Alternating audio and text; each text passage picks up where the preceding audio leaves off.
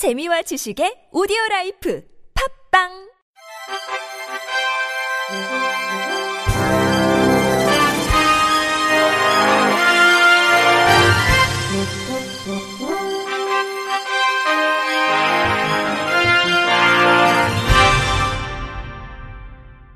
청취자 여러분 안녕하십니까? 3월 15일 수요일 KBRC 뉴스입니다. 서울시는 오늘부터 77개 지하철역에 시각장애인 안내 도우미 1,656명을 배치하고 본격 서비스를 시작했습니다. 안내 도우미 전원은 65세 이상 노인들로 구성됐으며 하루 3시간씩 월 30시간 활동하고 22만 원의 활동비를 받습니다. 개찰구 근처 등에 대기하고 있다가 시각장애인들이 지하철 승강장부터 출구까지 안전하게 갈 수 있게 도움을 주고 인근 버스 정류장이나 주요 거점까지도 안내하는 도어투도어 서비스를 제공합니다. 서비스 이용을 원하는 시각장애인은 호선별 대표번호나 지하철역 내 인터폰 등을 통해 신청하면 됩니다. 장경환 시복지본부장은 지하철 시각장애인 안내도우미 사업은 시각장애인에게는 안전한 대중교통 이용을 도와 이동권을 보장하고 65세 이상 어르신들에게는 사회공헌 일자리를 제공하는 상생형 복지 일자리 사업이라고 전했습니다. 이어 올해는 도우미 규모를 3배 가까이 확대해 더 많은 어르신 신규 일자리를 창출하고 시각장애인들의 자유로운 이동권을 보장해 나가겠다고 덧붙였습니다. 발달장애인의 스포츠 축제 스페셜 올림픽의 동계대회가 오스트리아에서 열립니다. 2017 오스트리아 스페셜 올림픽 세계 동계대회에 참가하는 93명의 선수단이 14일 인천국제공항을 통해 대회지 오스트리아로 출국했습니다. 이번 대회는 전 세계 107개국 2,700여 명의 선수가 참가하며 한국 선수단은 피겨 스케이팅, 쇼트트랙, 스피드 스케이팅, 스노우슈잉 등 7개 종목에 선수 63명과 코치 및 임원 등 총 93명이 출전합니다. 선수단은 15일 선수단 문화 교류 활동이 열릴 비엔나에 입성한 뒤 18일부터 그라츠, 로우무스, 람사오 등에서 대회를 소화합니다. 크로스컨트리에 참가하는 노영석 선수는 장애를 안고 있는 사람이나 없는 사람이나 모두 똑같은 소중한 존재라는 것을 많은 사람들이 알게 됐으면 좋겠다며 그러기 위해 최선을 다해 경기에 임하겠다는 각오를 전했습니다. 한편 대한민국 대표 선수단의 생생한 소식은 조직위원회 홈페이지와 스페셜 올림픽 코리아 공식 홈페이지, 공식 페이스북 페이지를 통해 확인할 수 있습니다. 2017 울산 세계 장애인 배드민턴 선수권 대회 조직위원회 발대식이 지난 10일 오후 4시 롯데호텔 울산 크리스탈 볼룸에서 진행됐습니다. 이번 발대식에는 울산광역시 및 가맹단체 관계자, 장애인 선수 등 총 120여 명이 참석했습니다.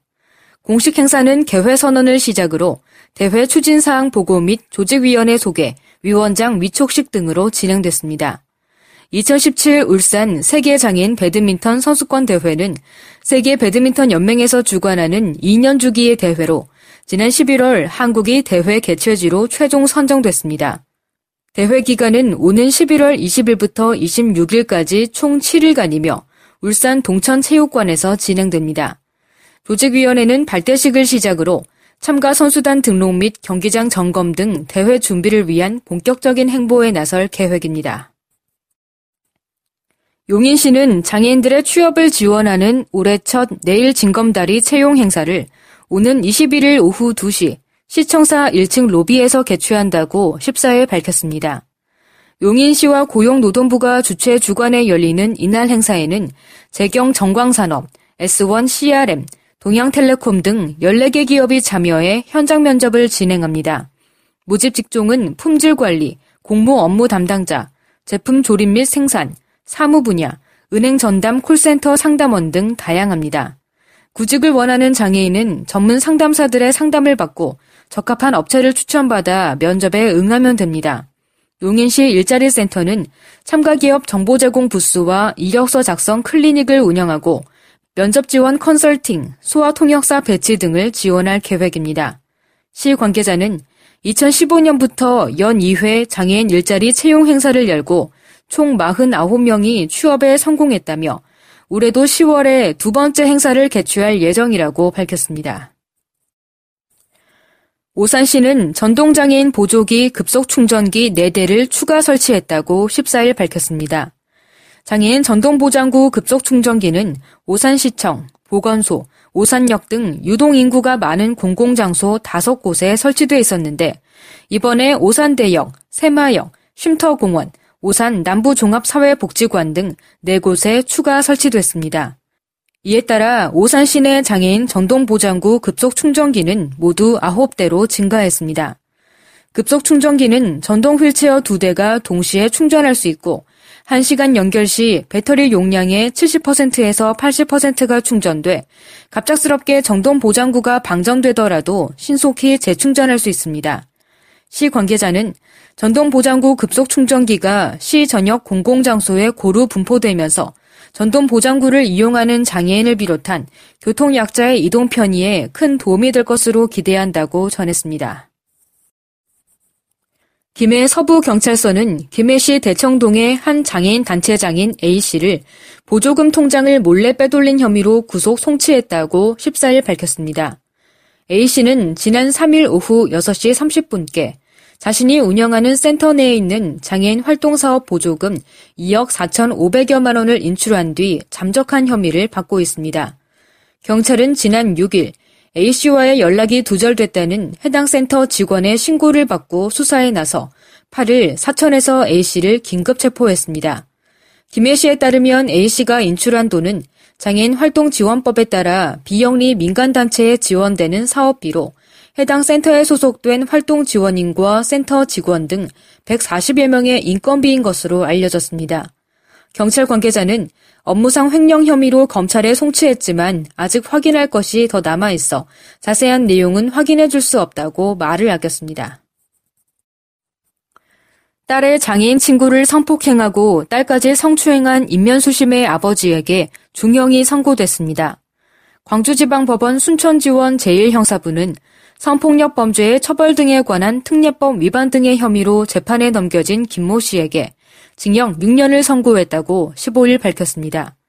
재판부는 또 김 씨에게 120시간의 성폭력 치료 프로그램 및 40시간의 아동학대 치료 프로그램 이수를 명령했습니다.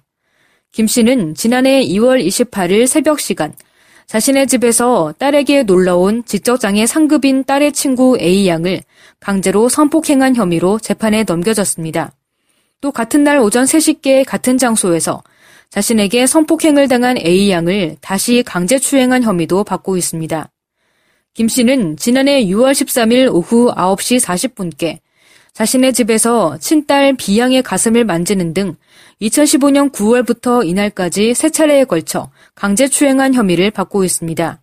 김 씨는 이 밖에도 술을 마신 후 이유 없이 B양을 주먹으로 때리는 등 2015년 5월 7일부터 이듬해 5월 말까지 상습적으로 폭력을 행사한 것으로 조사됐습니다. 재판부는 친딸의 장애인 친구를 강간 및 강제추행하고 청소년인 친딸을 여러 차례 강제 추행하고 학대한 죄질이 매우 불량하다며 피해자들이 받았을 고통이 상당히 크고 피해자들로부터 용서받지 못한 점 등을 종합적으로 고려했다고 양형 이유를 설명했습니다. 끝으로 날씨입니다. 내일은 고기압의 영향으로 전국이 대체로 맑고 일교차가 크겠습니다. 아침 최저 기온은 영하 5도에서 영상 5도, 낮 최고 기온은 서울 12도 등 9도에서 15도로 오늘과 비슷하겠습니다. 당분간 낮 기온이 평년과 비슷하거나 높아 포근하겠지만 낮과 밤의 기온 차이가 커 환절기 건강 관리에 주의해야 하겠습니다. 바다 물결은 동해 먼바다에서 1.5m에서 4m로 높게 일겠고 남해 먼바다에서 0.5m에서 2.5m, 서해 먼바다에서 0.5m에서 1.5m로 일겠습니다. 이상으로 3월 15일 수요일 KBRC 뉴스를 마칩니다. 지금까지 제작의 안재영, 진행의 홍옥희였습니다. 곧이어 장가영의 클래식 산책이 방송됩니다. 고맙습니다. KBRC